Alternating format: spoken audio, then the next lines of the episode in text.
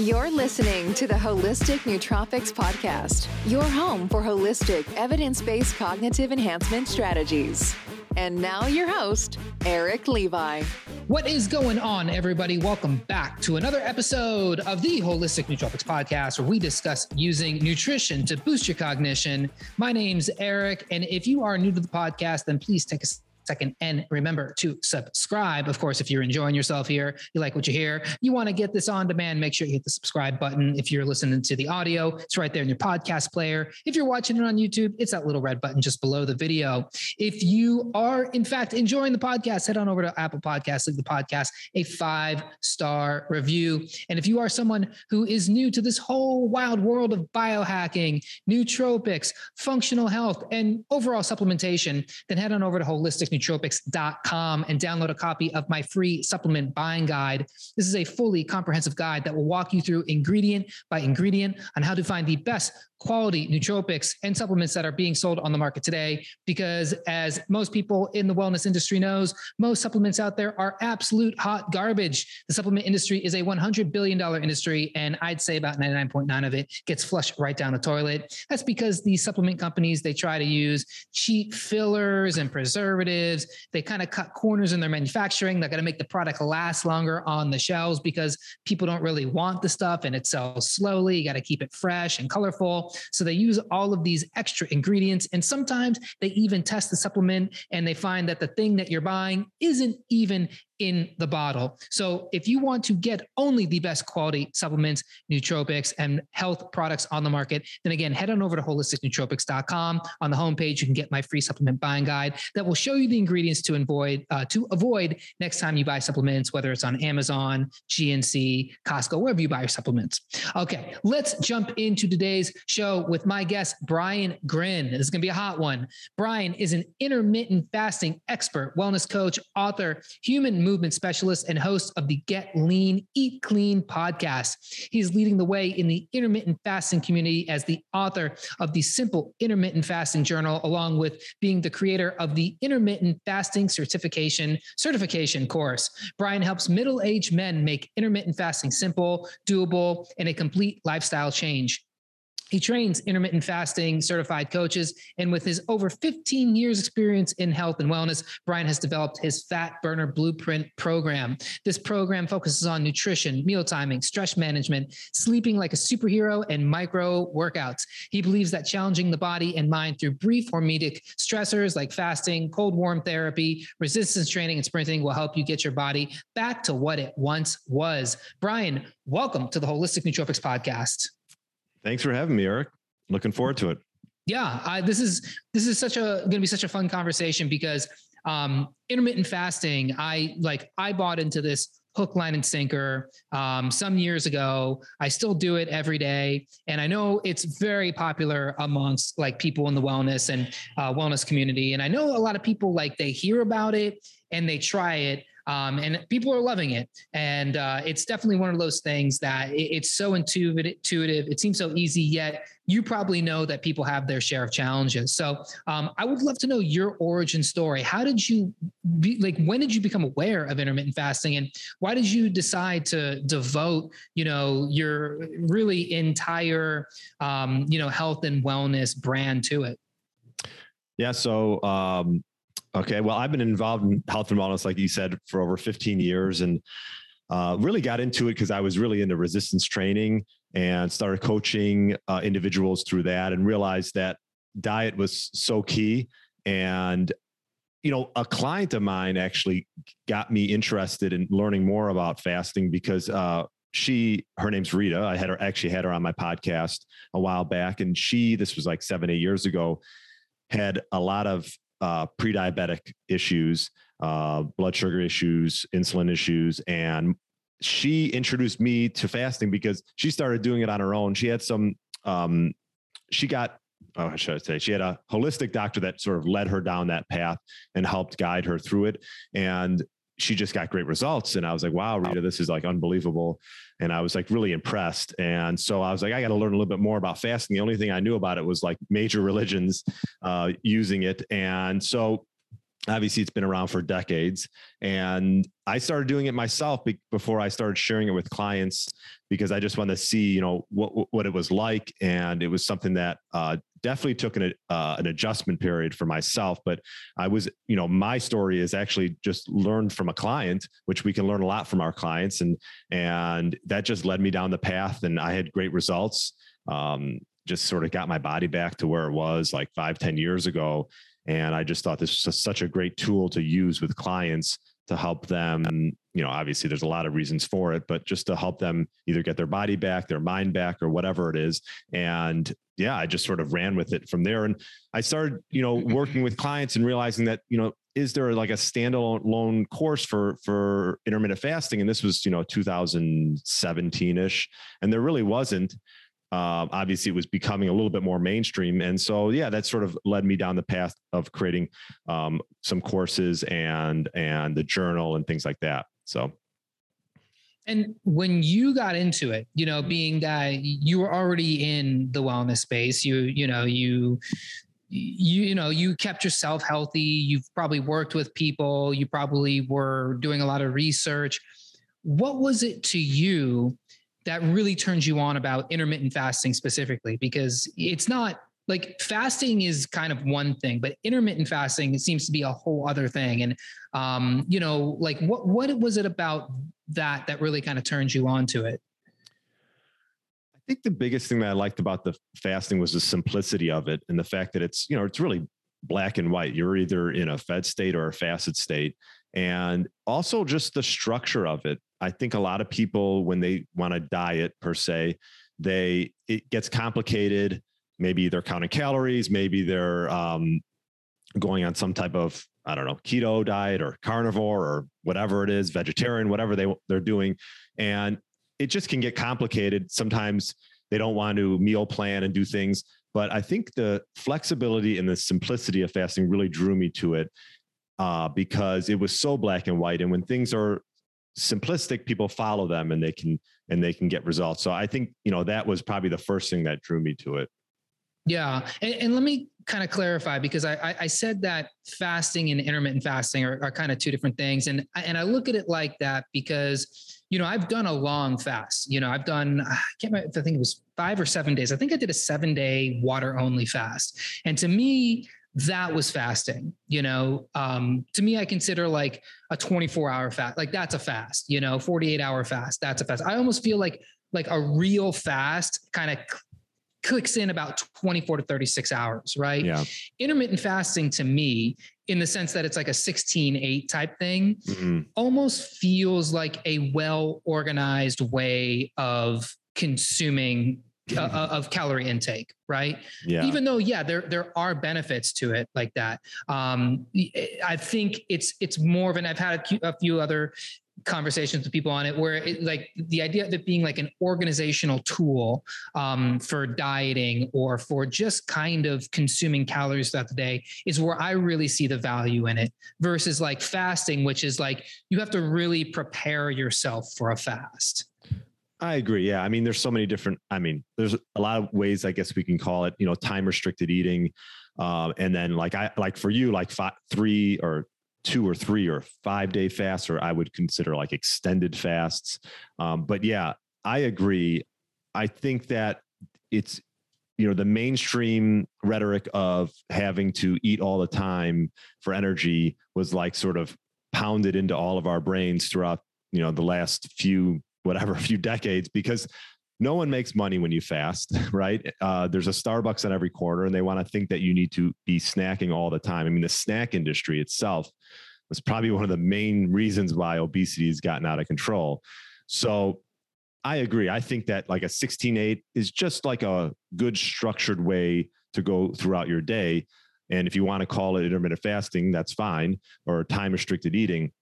But yeah, you know extended fasts are things that everyone can do you know you can you can work yourself into that it shouldn't probably be done right off the bat if you've never done any form of fasting uh, but i think it makes sense for as long as you know you get clearance i think it makes sense for people to try a little bit of an extended fast just to um, you know take on that additional stressor but you know, as you, I'm sure, you know, you did a seven day fast. That's, you know, really, that's impressive.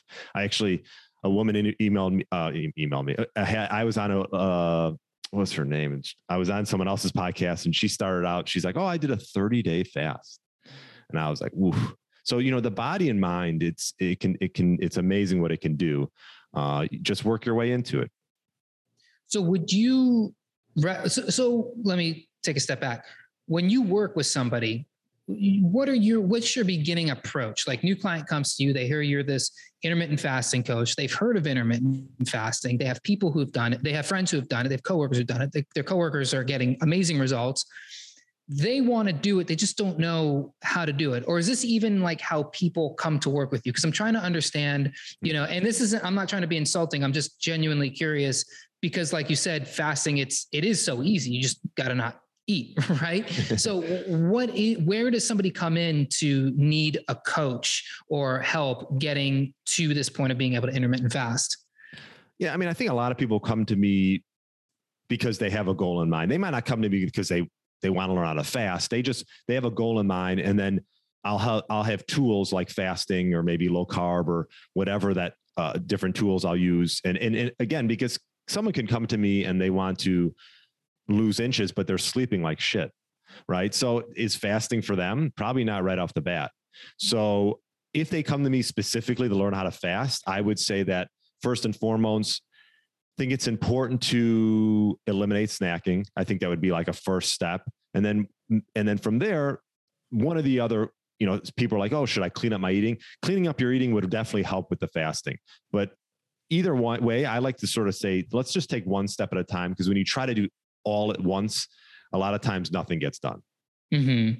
So what is what's a good strategy then, you know, to help somebody get to that point where they can like stop snacking and eat more clean?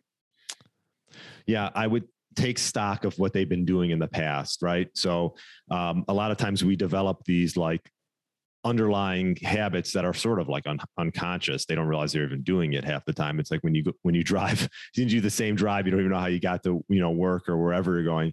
So I think it's important to bring those up and see what what kind of habits they have, and then take one thing at a time. Try to maybe find those low hanging fruits that are that would uh, create the biggest impact for that individual to start getting some wins. And once they start getting some wins, build momentum. So yeah, one of those could be cleaning up their eating, maybe um, in, you know eliminating a lot of the processed foods that they're taking in, perhaps because doing that alone, get them getting them into maybe a more of a low insulin state, um, will eventually help them if we start to uh, get them into fasting. Yeah, I, I couldn't imagine trying to pull off even like a, a 12 hour fast when your diet is very high in like fruit roll-ups and cereal and you know ice cream and I forgot about fruit roll ups. Gosh. Yeah, I, I, had to. I don't know how that just popped in my head. I just was like, fruit roll ups, why not? Yeah. Um, I wonder, you know, what's funny is like sometimes I go to the grocery store and like I'll just go down the cereal aisle right. and I'll be like, oh my, oh. I couldn't imagine if this cereal was around when I was a kid. Um, I forget oh there God. was one and it was just maybe it was like a new version of Lucky Charms. I was like, oh my, I would have lost a foot as a kid if some of these cereals were around. Oh yeah. Yeah. I used to be like a cereal addict back in the day. So I, I, I remember like frosted flakes and I mean, this was like in high school, but I used to like live on that stuff. So yeah. And people like, uh, people don't realize like the trap that cereal is because it's such one of those kind of mindless foods that I mean, I, that was that's all I ate, you know, for a long time. Even right. I mean, into my late twenties mm. before I really got into this wellness space. Not even thinking there was anything wrong. Actually, in fact, thinking there were healthy cereals that I was mm-hmm. eating. You know, like there was a cereal brand or something. Yeah, or like a right. special K, and then they had right. like these special K like berry things. You know, and you're like, well, it's berries. Like that's got to be way healthier than Cocoa Puffs, right? Cocoa yeah. Puffs on the weekend, special K berries, you know, Monday through Friday, just to keep it clean, you know? Right, right. Um, but you don't realize you're like like how come i have like two bowls of that and then 20 minutes later i'm absolutely starving and you don't know that it's like well this is this is the this is your blood sugar's response to mm-hmm. this is your mm-hmm. metabolism's response to this kind of food so you're always going to be hungry no doubt about it i mean those foods are meant to be highly palatable high, highly palatable foods and just yeah create more hunger so you can keep eating yeah and when you're eating those i mean like I said, having a tw- even a 12 hour fast, you know, having going without like munching something before you go to bed and then just eating something like right when you wake up. Like it's it's almost impossible to avoid that. Yeah, I agree. I agree. Yeah, I've. It's interesting because I've I've done like an intermittent fast. Like, let me ask you this before I jump into my story. What is mm-hmm. your preferred style of intermittent fasting? Because I know there's a lot of ways you can do this. 16-8 seems to be like the the one that's the most popular. But um, like, wh- what do you do on your end? Well, I'll just say this: my preferred style of fasting for clients, or any style that fits into their lifestyle that they can do consistently. So I, I will say there's two guidelines I would say that everyone should follow. And then from there, you can sort of pick your window. One is I wouldn't eat right when you get up. Uh, let cortisol rise. Uh, you know, let your, your let your body sort of wake. Same thing with coffee. I would wait, and then uh, don't eat so, too close to bedtime. So, like those would be like the two rules of thumb I would start with. Once you have those like bumpers on the side of your days, then you know what is what is going to be the most consistent and like um, easy to follow for you. And if you say, yeah, I love eating breakfast and lunch, okay, then let's go with it. That might even actually be more beneficial. There are some studies showing that if you're eating earlier in the day as opposed to eating at night, like a dinner, that you know you're more insulin sensitive and um, you're able to uh, just handle the food better. And there's other people who, you know, like the most popular one, like you talk about 16.8, which a lot of people do lunch and dinner because dinner is just like a customary thing and people have it with their families and things like that. So that's what I will say. I mean, you want to know my routine or mm-hmm. yeah, I mean, my routine has changed through the years. So um, right now, I would say that I do a fast through about like right now I haven't had anything. I worked out. I'm gonna. Ha- I usually do a workout. So I'll just say this: my fasting hours are my eating hours are between about two and six thirty. So I have about a four and a half hour window. I usually have two meals. Uh, before I have my first meal, I usually work out. I enjoy working out in a fasted state and and then I'll break after that. Maybe not like right after I'm done, but maybe hour or so after, have a little something, and then I'll have one more meal uh, around like five five thirty with early bird special. Um, and so that is my current routine, but it's changed through the years, and and sometimes it changes week to week. You know, depending on the day. If I if I feel like um, if maybe I'm I have a less active day, uh, maybe I'll fast longer if I'm more active uh, and I feel I just my body feels like having three meals. Sometimes I'll do that, but on on for the most part, that's what I'll do consistently right now.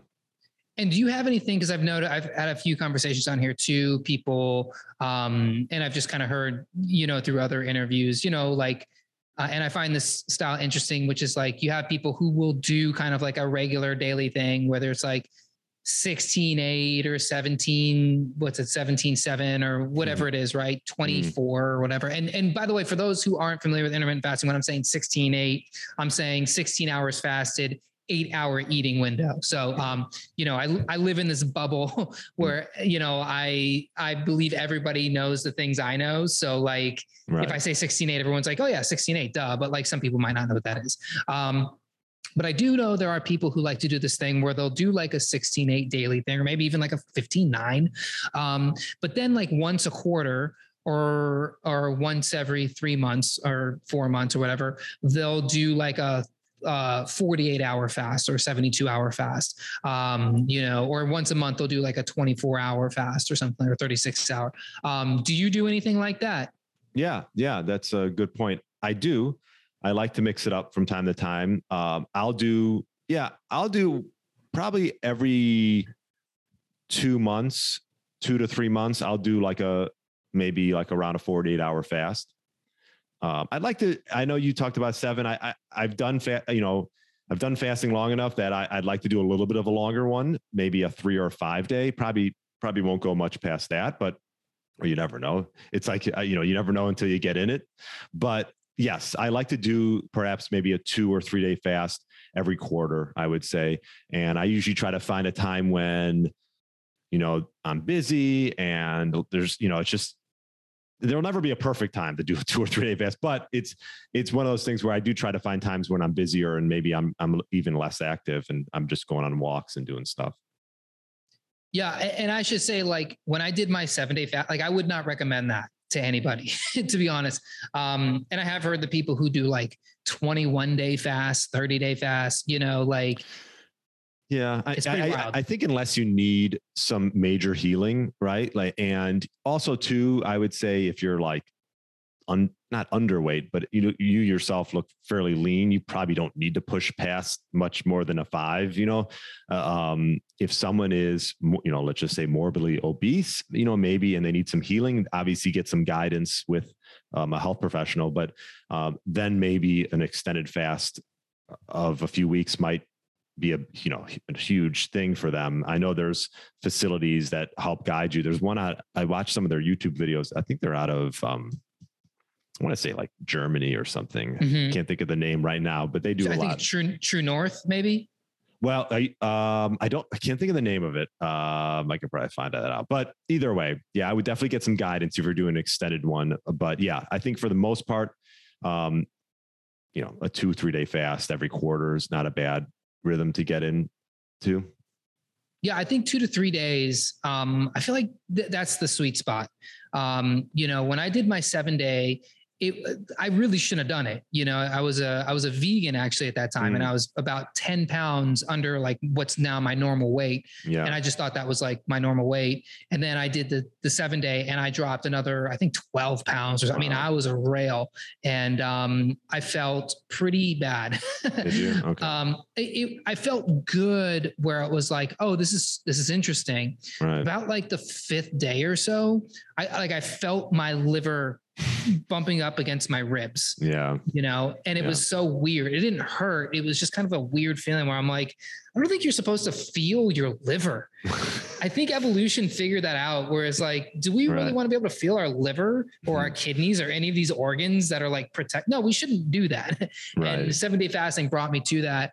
Um, I was emaciated. And I would not, again, I would not recommend that for most people.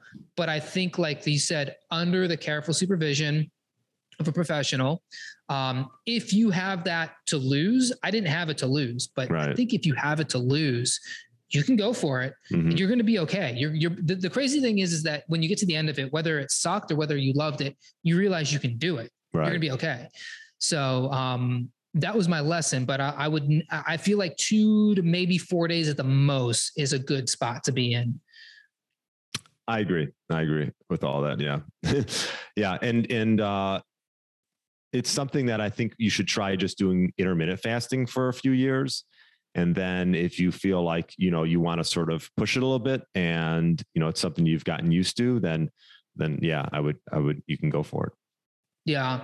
So when you, um, when you're doing intermittent fasting, have you noticed in yourself or in other clients, have you noticed anything like, um, uh, like any kind of side effects from it, mm. any kind of negatives to it? Well, you know, sometimes when people start out, they might get some headaches. You know, they'll obviously experience some hunger. These are normal side effects. Sometimes people perhaps might not go to the bathroom as much. Obviously, you're not eating as much. Uh, so sometimes people can feel a little run down in the beginning got to make sure that you know you're you get some electrolytes, some salt um, in as well. I think that's important. So yeah, I mean, they might have some sort of like your body sort of going through this adjustment period, which could take um, you know could take a few weeks to get into that, but nothing other than that. You know, and I look at those things that, for example, like hunger hunger really is a lot in the mind, right? Psychological, and it comes and goes, these hunger waves. And so you can do little things, tips and tricks like sparkling water or warm beverage that can really help you get through those times even even some black coffee so there are ways to sort of get around that and um, you know it's one of those things just um, it's like anything it's like a fasting muscle right you know you first start working out you're going to be probably sore as ever and then as you've worked out for a year or two, you're like, oh, this is not the biggest deal. I'm going to actually, I can actually do more. I mean, fasting is a stressor on your body, right? So you don't necessarily want to, don't have to overdo it. You could just, it's a tool that you have. And it's a great tool because if you're traveling or, or if you are at a place and you're like, God, I don't want anything here, you can keep going. And it, I, so I think it's a great thing to have just for the flexibility of knowing that you don't need to eat. Yeah. Yeah. I, my favorite thing to do is to fast while I travel you yeah. know avoid all that airport stuff you know right. um sometimes i'll bring like snacks I, I, just hate like bringing snacks on a plane you know or eating yeah. snacks on a plane we uh i was traveling this last summer and my wife is big into like packing just so much food to bring you know and but like we don't mess around like she brings salads to bring on the plane, like sardines. I know that's like a big mm-hmm. paleo thing, but mm-hmm. man, there's nothing more off-putting than sardines on a oh, plane. Oh gosh, I don't um, know if I would do that. yeah, pa- pair that with some hard-boiled eggs, and you are right. the worst person on a plane. Right. And there's no explaining like, oh, but it's omega threes and choline and good protein. Like nobody cares, right? Yeah, They're like, yeah. shut up, eat the pretzels, be normal. and we got stuck on a tarmac for like oh. no joke five hours and we were like what do we do and they had no food on the plane so we just are eating like our hard boiled eggs and there was just so many levels of hate towards us yeah. it was just it was it was beautiful but um otherwise yeah like on a plane like to me that's the best place to fast in an airport mm-hmm. the best place to fast um, just traveling. And if you, if you, like you said, work your way into some, a good intermittent fasting routine, it's almost like you're playing with house money at that point, you know, because you're like, yeah, I'm just going to, it's not like being at home where you're like, I know where all the snacks are. I can just go get those snacks or at your workplace. You're like, I have this drawer full of candy. You know, there's a, there's the vending machine, there's the cafeteria. I can just go get that. It's like you're on a plane and they got no food or no food that you want. And mm-hmm. so you mm-hmm. can just kind of let that go. And you're like, yeah, I'm okay. I'm not even thinking like, give me a water or sparkling water and I'm good to go. Yeah, no, I mean traveling is is a perfect time to do fasting because a lot of the options are just I mean especially if you're just eating who wants to eat I don't even think they give you plain food much unless uh, you're sitting first class and and and if you're not they're giving you pretzels and cookies so it's not yeah. worth it. Yeah, and you see those cookies you're like no, I'm good. yeah. I'm good. so like what uh, as far as as far as like working out while fasted, you know, and building muscle. Is there a component of fasting that can be counterproductive for muscle building and strength training? You know, because I, I, should say, I'm like you, I actually enjoy working out fasted. I used to do it all. I don't do it so much anymore, but I actually enjoy working out fasted. Um, but I don't know if it's one of these things where you actually your body starts using the muscles and degrading, you know, through gluconeogenesis, the protein and the and the um, you know, and the muscle itself as fuel. Yeah, I mean, I would say it's a it's a common question, and I would say for the most part, working out fasted is, I think, a great way to go. I think you can mobilize your fat stores, and will it affect your lift? I mean, for most people, I don't really think it will. I mean, it depends on the individual. If if you really want, if you you know, if if you're talking about someone who's doing it for a living, you know, maybe you, you do want to have something before you you're doing a two hour workout in the gym and you're you're building for a, a competition you have coming up. But that's not everybody, right? That's a small percent of the people. So I would say for most people, you can definitely work your way into into fasted workouts, and it shouldn't really affect muscle gain. Um, I mean, eating after your workout, do you need to do that? Not even necessarily. You know, there's studies showing that you have a two day window of like an anabolic window. So uh, that protein stays it, that you can create muscle protein synthesis. Now, if you're built, if you're really in this state of I want to build, build, build, then yeah, maybe you should have three meals a day or four meals a day and really emphasize protein and and uh, get yourself uh, you know, the most bang for your buck when it comes to muscle building. But I think for most people who want to just, you know, build muscle and, you know, feel great, I think that, you know, you don't have to be so caught up on the nuances and and the minutia of, oh, I need to I need to stimulate muscle protein synthesis four times because that's the most efficient way to build muscle. So I guess I don't know if I'm answering your question, but I would say it depends on the individual and their goals. But I think for the most part, working out in a fasted state is more than doable. And if they want to break their fast a few hours after, that's great. I would say, you know, have a quality, quality whey protein um, or, you know, just a meal, solid meal. Yeah, I, I, again, like I actually haven't noticed really much of a drop off. Yeah, lifting or working out fasted versus not fasted. I almost feel like maybe I'm a little stronger when I'm uh, going in there fasted. I don't know how that works. I don't like to work out with food in me, or at least right. like recently in me. Um, but there is like that that fear that you're like, is my body okay? My body burns through its glycogen stores, okay, and then what's it going after after that? It's going after fat for sure, but is it also going after you know my my my amino acids, my muscle stores? You know, is it breaking that down and using that for fuel?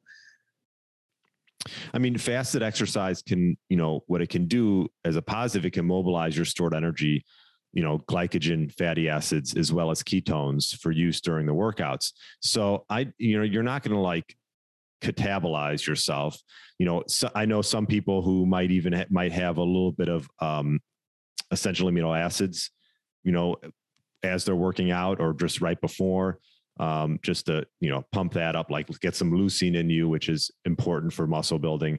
So you can go use that. But i think for the most part unless you're like trying to build for a competition, I don't think you're going to catabolize much and and um, and affect you know your strength. I mean, I've been doing fasted workouts for the last couple years, and I do DEXA scans, and I've put on muscle. You know, so it's um, I don't know, it's it's more than doable. Yeah, that's good to know. Yeah. Um, and then how about with hormones? You know, because uh, you hear this kind of thing where it's like intermittent fasting is good for hormones. I just don't understand how, and specifically, how does it affect testosterone? Because I've heard it go both ways. Yeah. So I think, you know, for the most part, it can have a, a positive effect in the sense that, th- like insulin, obviously, hormone insulin uh, will will go down. The fastest and most efficient way to get insulin down is through fasting, right? Um, and a lot of times, people who are maybe overweight or not metabolically healthy or are insulin resistant, and and you know all foods raise insulin, right? So the most effective way to reduce insulin is to uh, do some type of fasting. Now, there's been some studies mainly on animals, uh, rats, regarding growth hormone, right? So, growth hormone has been shown to actually um, go up through fasting and noradrenaline levels also increase so you have plenty of energy. Because if you think about it back in the hunter gatherer days right if you know they were hunting for food and it, sometimes this would be days. And we wouldn't survive as a species if suddenly we just broke down because we had not you know nothing to sort of um, get through our times of famine. We would actually have more energy you know that that you know so I think you know the body the body I think revs itself up due to this lack of food. There's not this metabolic shutdown, um, and there's been sh- proof showing that 48 hours of fasting actually can increase your metabolic rate. There might be a, a time where, like you said, if you go for a, maybe a prolonged period where there might be a little bit of a metabolic shutdown, but for the most part, um, I think fasting and their hormonal ad- adaptations makes it beneficial to most people and different than just calorie restriction. So with the with the idea of growth hormone, because the way I understand it, and please correct me if I'm wrong, correct me if I'm right, is that when you when you when you repress insulin, that allows growth hormone to rise. And then it's the growth hormone that helps with the protein muscle synthesis that that does all these things. And I'm to be honest, not even really sure what growth hormone does. So maybe you could talk a little bit about that kind of whole hormone cascade. Yeah, gr- I mean, growth hormone. Um, well, insulin goes down, um, and that helps you also get into using ketones for energy, right? um, ketosis. I had Dr. Uh, D- uh, who's like the keto keto guy, and although he he doesn't eat strict keto, he actually eats like a high protein. Which you're seeing trends more of this is instead of like this moderate protein, right? Let's let's up the protein uh, a little bit more because it's such a sh- satiating nutrient. Um, but growth hormone, for one thing, it secre- it it growth hormone secretion decreases with age right? And it and growth hormone helps preserve muscle mass and bone density. Um, so like the one study I'm referring to, there's a five day fasting period where growth hormone secretion more than doubled while in a fasted state. Um, so they were able to maintain muscle and bone tissue over this fasting period. So your body will hang on to that. Um, so essentially, you know, studies of long-term fasting or studies of intermittent fasting prove that the fasting strategy um, you can you do preserve lean mass. You might lose a little bit of it, but your body's going to want to hang on to that just for survival. Um, and so, yeah, I mean, growth hormone is you know it's it's, it's it can be a tricky thing, and we all wish we had more, but but there are some studies showing that you know fasting can help sort of up uh, growth hormone instead of obviously as we age and counteract as we age because it it does it will steadily decline. Right. So so basically the idea then is that when you fast, you keep your insulin low. Your insulin that's going to stimulate the growth hormone. The growth hormone is going to help keep your, you know, it is it's it's maintaining your bone density, it's maintaining your metabolic state, um, all these yeah. different things. Yeah, for the yeah, exactly. Like your your body is effectively the goal you know when you fast is so your body when you get into a low insulin state your body can use its stored energy which is fat which is our you know and, and and it's not so easy to get there. You have to get your insulin down to do that. So we're almost using our own bodies our own fat stores as a source of energy. That's why i think uh, there's a lot of people getting away from this super high fat you know energy dense diets that is like pure keto and they're bringing that fat down a little bit. Like I had Dr. Ted Naiman on who talks about, you know, his protein energy, you know, ratio and, um, or his diet. And so he talks a lot about, you know, sort of that balancing act between, you know, protein and not having so this, this too high state of, of fat because you eventually, you know, you want to use your own fats for energy, not necessarily just always ingest them. Hmm. Hmm. Interesting. Yeah. So, so, so then with intermittent fasting, is this is this all working with intermittent like if you're doing 16 hours fast if you're doing 15 hours fast like when does this benefit click in?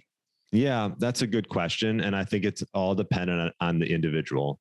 And it also depends um, how active that individual is.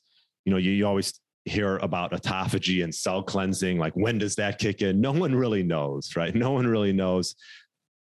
Uh, so i would say that and also one way to sort of see where you're at is to is to measure your ketone levels. There's a few ways to do that either through breath or and i'm not necessarily an expert on that. I D'Agostino was getting into the nuances of all that but you can measure it. There's a few different ways to measure through your breath or through blood and i've done blood tests to see where my ketone levels are. But also too those are your ketone levels are dependent on your insulin levels. So and uh, and on your glucose.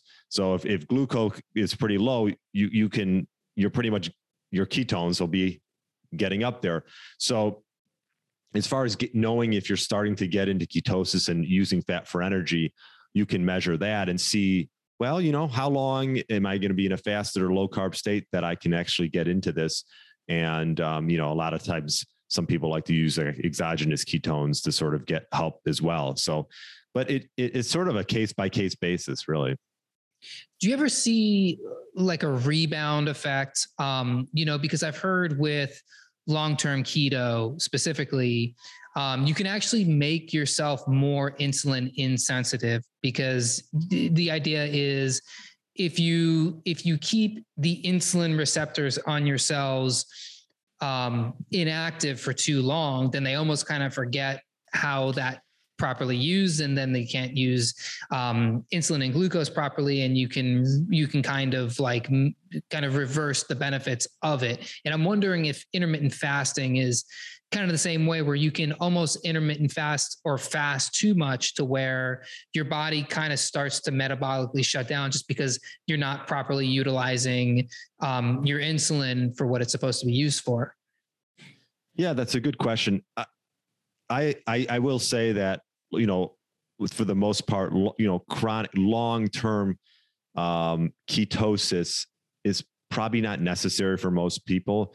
Thinking back to my interview with D'Agostino, you know he he he mentions just going with periods where you come out of it and then go back in it. So I don't think you need to be in this long term ketogenic state uh, unless you're using it perhaps maybe for like brain health. I know there's some there's a lot of good research behind being um, in ketosis uh, with you know um, optimizing brain health and for people with seizures and things like that. That was when it was first developed, um, and they're still doing a lot of research around that. So, with that being said, yeah, I think being metabolically flexible is probably being able to to come in and out of different um, sources of energy, which would be you know using um, your you know using your glu- excuse me glycogen for energy and then using ketones for energy and coming in and out of that. Um, so yeah to answer your question yeah and, and with fasting yeah of course you don't want to over fast it's a stressor. Like for example i i do cold plunging and you know i i work out and i do fasting. I but i but i try to monitor it not overdo it because with all this stuff you want you want sort of a bit of a balance mm-hmm. yeah so are there any intermittent fasting cheat codes you know like um for instance, uh, you know, are there any supplements per se that can help with an intermittent fast? Are there any nutrients like you were saying salt salt is important when you're doing a like a longer fast for electrolyte balance and these sorts of things mm-hmm, yeah. um, are there any is there any like nutrient specifically that you can take or things you can do like would a cold plunge help or a, or a sauna help um, that can really amp up the benefits of an intermittent fast yeah, for sure. I mean, you know, workouts can definitely amp it up, but you know, with fasting, if you're if you need help like with your fasts, I would say that like it, it, is that sort of what you're asking, like f- things that will help you get through fasts? Uh, no, I mean, no, not actually. I'm, I'm actually asking like because I'm going to ask you that specific question here next. Mm. But um, it's like, are there cheat codes that can that can amp up the benefits? You know, like um, for instance, like would an NAD precursor like NMN or NR or something help your mitochondria, like boost your mitochondrial health, boost your NAD production because fasting, um, you know, might boost your mitochondrial performance you know um, would like uh, like a magnesium supplement help with um, you know kind of glucose utilization b6 supplement or something like that help you know these sorts of things that that you've seen or maybe heard in your own work that help kind of amplify the benefits of the intermittent fast itself. Yeah you know this is a good question. I'm not a supplement expert but i will say that um, c8 mct oil is a big one that comes up a lot. And this is in a lot, this is coming up in a lot of products, um, along with, um, you know, these ketone supplementations. And, and, and again, again, there's a lot of junk out there, like you talked about. So you want to make sure you're getting it from a right, from a correct source. But I'm trying to think of the name. I just got one that D'Agostino mentioned. Uh, but either way, you can use those to, to help amplify the, the fast or help get you in ketosis. Um, beta BH beta hydroxybutyrate. Hydroxybutyrate, right? Yeah, yep. yeah, right. So, so yeah, so I'm definitely you know putting putting. I've done a little bit of MCT oil in like a coffee, and I can definitely tell the difference there. Um, and it probably gets my ketone levels up a bit. So yeah, that, there's definitely some. So I'm not an expert in supplements, but that one sticks out as one that keeps coming up. Yeah, interesting. So okay, so that brings me to my next question. This is actually um, this is actually what I really want to talk to you about. Mm. So, what breaks a fast? Um, because I've, I've actually written a little bit about this. I've researched, done some research into it, and I'm curious to get your thoughts. Um, so I'm going to kind of like, we don't have to go rapid fire, um, mm-hmm. but I'd love yeah. to. I have several specific things I would love to know if you know if they break the fast. So the first okay. one is coffee. Will coffee break your fast? Okay, well, I'll keep it simple. Anything with caloric value breaks a fast hypothetically, but it depends on your goals. And I would say coffee, if you just want to say black coffee, I will say no. I will say no because there's really no caloric. There's maybe minimal cal- calories in a black coffee, and I think a lot of people can use it as a tool to help get them through fasts. You know, if you're really sensitive to caffeine, just be careful with that. You know, I wouldn't have it later on in the day. So I would say black coffee is a no. Does not break the fast but does it boost autophagy? I've heard, you know, and that's that's a again, I think the measurement around what stimulates autophagy is still sort of being is, is like this unknown thing. Um, but I have heard that it, it, it could actually help st- stimulate autophagy. Yeah. Yeah. I, I don't know, like, because I, I, haven't looked into autophagy enough to really understand yeah. it. From what I understand of it, it's it's happening all the time. Right. So I don't know, like when people say, "Well, we could boost autophagy," if they really even understand what they mean by that, because I think we think like coffee might because we think like caffeine. Well, if my whole body's like got more energy, then my cells are gonna have more energy, and they're gonna start burning all the old cells faster. And I don't, I don't know if that's how that necessarily works. You know? Yeah. No, I know that. You know, you. I, I, I think down the line they'll be able to sort of get a, a hold on on how long it takes and and um, um, you know what what breaks it, what might stimulate it.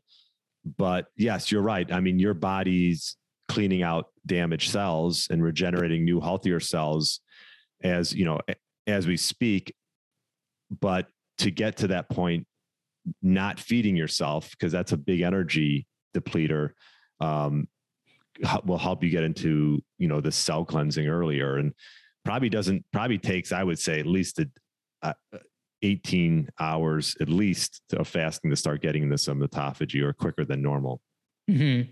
Yeah. But um, okay, so herbal teas. Yeah, non non sweetened, non flavored teas are are good. Are are I think are good on a fast. Okay. Yeah. How about bulletproof coffee? Well, that breaks a fast. Yeah. You think so? Yeah, that breaks a fast because you're you have butter, right? You have butter. You do probably have some MCT oil in there. But again, these are like fasting training wheels. I think, you know, I think for people who are getting into it, they're like, oh, I just need something, you know, I need something in the morning. And they're just like, I don't, I don't want to do black coffee because they can't handle it for some reason. You know, then they maybe want to add a little something. They could add a little MCT oil and add a little uh, butter and give that a try. Yeah. Have you, do you drink bulletproof coffee? I don't. I've like tried it doesn't do much for me and I just don't feel like making it. And I'm not like the biggest coffee drinker. So I usually do just like a, a like I'll I'll make my own cold brew and and just have that from time to time. But I don't really like warm coffee. So interesting. Interesting. Yeah. yeah. Not, not a warm coffee. Yeah. Yeah, the uh, the the bulletproof coffee thing is so interesting because it's built off of the whole bulletproof brand, which is very, as far as I'm concerned, very like pro keto, pro right. you know like intermittent fasting. I mean, Dave Asprey wrote a whole book about fasting, for instance, but I don't know. I don't think it does. Like I'm with you. I don't. I don't think it maintains. I don't see how it can maintain a fast. It's like full of. If you do like the full bulletproof coffee, it's like MCT oil, butter, or ghee, and right. like collagen and at some point, one of those things, I, I, would imagine it's at least the collagen. I would imagine you start throwing the butter around too. Like that's gotta break. Like you can't put that in your body and not break a fast. Right. Yeah. It's just, yeah. Yeah. I agree. I agree. Yeah. But people are thriving off of it. So, I mean, you know, what can you say? Um, were you, sorry, did I cut you off? No, no, you're good. You're good. No. Yeah, okay. Yeah. So the last one, um, mm-hmm. non-caloric sweeteners. So like a stevia or one of these kind of like uh, or monk fruit or something? Do any of those break a fast? Oh, it's a good one. So, um, you know, the company LMNT, uh, Robb Wolf, and they have uh, they have these sweeteners, or excuse me, they have these salt tablet, not tablets, but powders. And uh, there's an unsweetened one, and then they got the sweetens with stevia. I mean, hypothetically, there's no, uh, you know, I'm like monk fruit. I don't believe there's right any calorie content in that. So I would say that doesn't break a fast. But sometimes when you have something sweet like that, it sort of stimulates like your your system, your digestive system, and like your your need to to to, to have more of that. It's almost like these like the whole like diet coke um, and like aspartame, like it just it, it it it sometimes will induce hunger. So I think you got to be careful with these sweeteners like stevia and monk fruit. There can be good from time to time, but what might happen is it might stimulate some hunger, and that will lead to just you want to break it that much quicker. Interesting. So you're yeah. you're not taking the route of those sweeteners themselves break the fast, but they they they kind of wet your palate enough to make you want to, break the fast. They can, Yeah. For yeah, you know, I mean, if you want a good one, another one is apple cider vinegar. You Mhm. know, um, that is like there's there's you know the, the motherboard or whatever. Then the, the you know um, I forgot the name of the brand. I'm like drawing a blank, but that one's a good one to to- to mix. Yeah, Bragg's yeah, with the mother, make- yeah. yeah. So that's a good one to to mix with some water. Don't eat that plain. Don't try. that. don't drink that plain. That's tough. Yeah. So so you're saying the apple cider vinegar does not break the fast. Mm-mm. Mm-mm. Interesting. Not what the, about lemon? no calorie one? what about lemon juice? Like a like a like from a lemon, not from like a bottle. No, I think you're good there. You're good there. Um, you know, and and I think all this nuance is, um, you know, they it can sort of go. I- don't think you need to get so crazy. I think in general, you know, if you have less than a I, yes, do calories break a fast? Yes, but unless like you're maybe trying to achieve this ultimate level of autophagy, I think it's I think it's if you want to have from coffee from time to time and tea from time, that's great. But I think if you're going to do like a three day fast or something like this, I would personally, if I'm doing a three or four day fast or whatever, I would just stick with water and salt. Mhm. If you're going to do it, do it right. but Yeah. if you're from day to day, if you want to have something, you know, go for a black coffee or unsweetened tea. Um, if you want to add, you know, if someone's starting out and they want to add a little cream, uh, yes. Are they breaking their fast? Yes. But you know what? It's not like, you know, I think when we get caught up in all these details, like it just, some people, it- you could just go crazy a little bit, you know, Yeah. it's like, so, but there, I mean, these are good questions because these are common questions that come up. Yeah, absolutely. And they, they drive me crazy too, because you know you want to do it right. You know, you start you, when you get into this wellness space, it, it is a drug, and it's like almost it brings out the worst side of your OCD. Mhm. Where like I live my life based on these crucial questions, like will lemon water break my fast? Right. Will apple cider vinegar break my fast? Um, I'm living my life based on timers. Like I'm setting timers for things. Like, okay, I mean, I was doing this one regimen with um uh it was this biocidin. I don't know if you know biocidin, um, but it's like a botanical um Okay. it's it's like botanical. So it's like uh you're it, the whole protocol was built to like stabilize your gut flora and kill off parasites and bacteria and these sorts of things. But it involved like the botanical itself involved another botanical product. It involved like several botanical products plus a binder plus a probiotic, and all of it had to be done within like take this then take this 30 minutes later then take this an hour later then take this two hours later but not a half hour within the time you eat and i have the same thing with intermittent fasting where it's like okay i'm done eating at seven now i have to wait till 11 the next day to eat and it's like there's those days where I'll cruise right through that, no problem. And then there's those days where it's like 10 o'clock. Oh my God, white knuckle, white knuckle, you know? And you start thinking like that. And it does, it drives you a little crazy. I agree. I think the, the the biggest benefit is get, it does give you structure, and I, I like how you say, you know, you, I think it's important first and foremost to just pick a time to stop eating at night, because I think a lot of late night eating is a common habit for a lot of people, and it causes issues. It can cause sleep issues, digestive issues. So, I think if if you're just starting out, pick a time six thirty, seven. Probably give yourself a two to th- at least a two to three hour buffer before you go to sleep and I think that's a good place to start. But it does give you structure, and and yeah, you don't have to go crazy about it. I mean, if there's a day where you know you get busy in work or whatever, and you got to eat, and you want to eat a little bit later, you've fallen off the bandwagon one day or even even a week. For the most part, as long as you're going to get back on it, is fine. Yeah. And I think the structure is really like where this is made because, you know, when I got the Oura ring, I don't know if you wear the Oura ring or a Whoop strap, whatever, but I notice like the late eating, that's that's the worst thing you can do. Mhm. Eating, you know, like I used to eat, I mean, within minutes of going to bed, right? And Yeah. not just like a little snack, like a full thing of ice cream, right? Mhm. And I think a lot of people do that, you know, that you that you save your dessert or whatever. Uh, I was saying another podcast that it's like the I don't think obese people are obese because they eat too much. I think they're obese people are obese because they eat the wrong stuff at the wrong time. You know, there's obviously a very complicated issue, but I think that is more problematic than just calories in, calories out, um, because it starts to mess with your sleep. When you mess with your sleep, you're not getting all of the detox protocols that happen throughout your body to really work. You're not getting that deep sleep. Your heart rate doesn't go down. It, it, I think there's a lot of cascading effects, and I think intermittent fasting, the the real place where that where it makes its mark is like you said, getting yourself to stop eating two to three hours before you go to bed. Okay, just doing that alone, that's a game changer. That can yeah. change somebody's whole life right there. I mean, yeah, I, I was just talking with a client and we were, ta- she was like, do, should I do keto and intermittent fasting or this or that? I go, let's just start with one thing. And starting with one thing, and we started with fasting, she started to put more of a value on what she ate because her window was was less. You know, her eating window was smaller than having no eating window and just having this free for all throughout the day.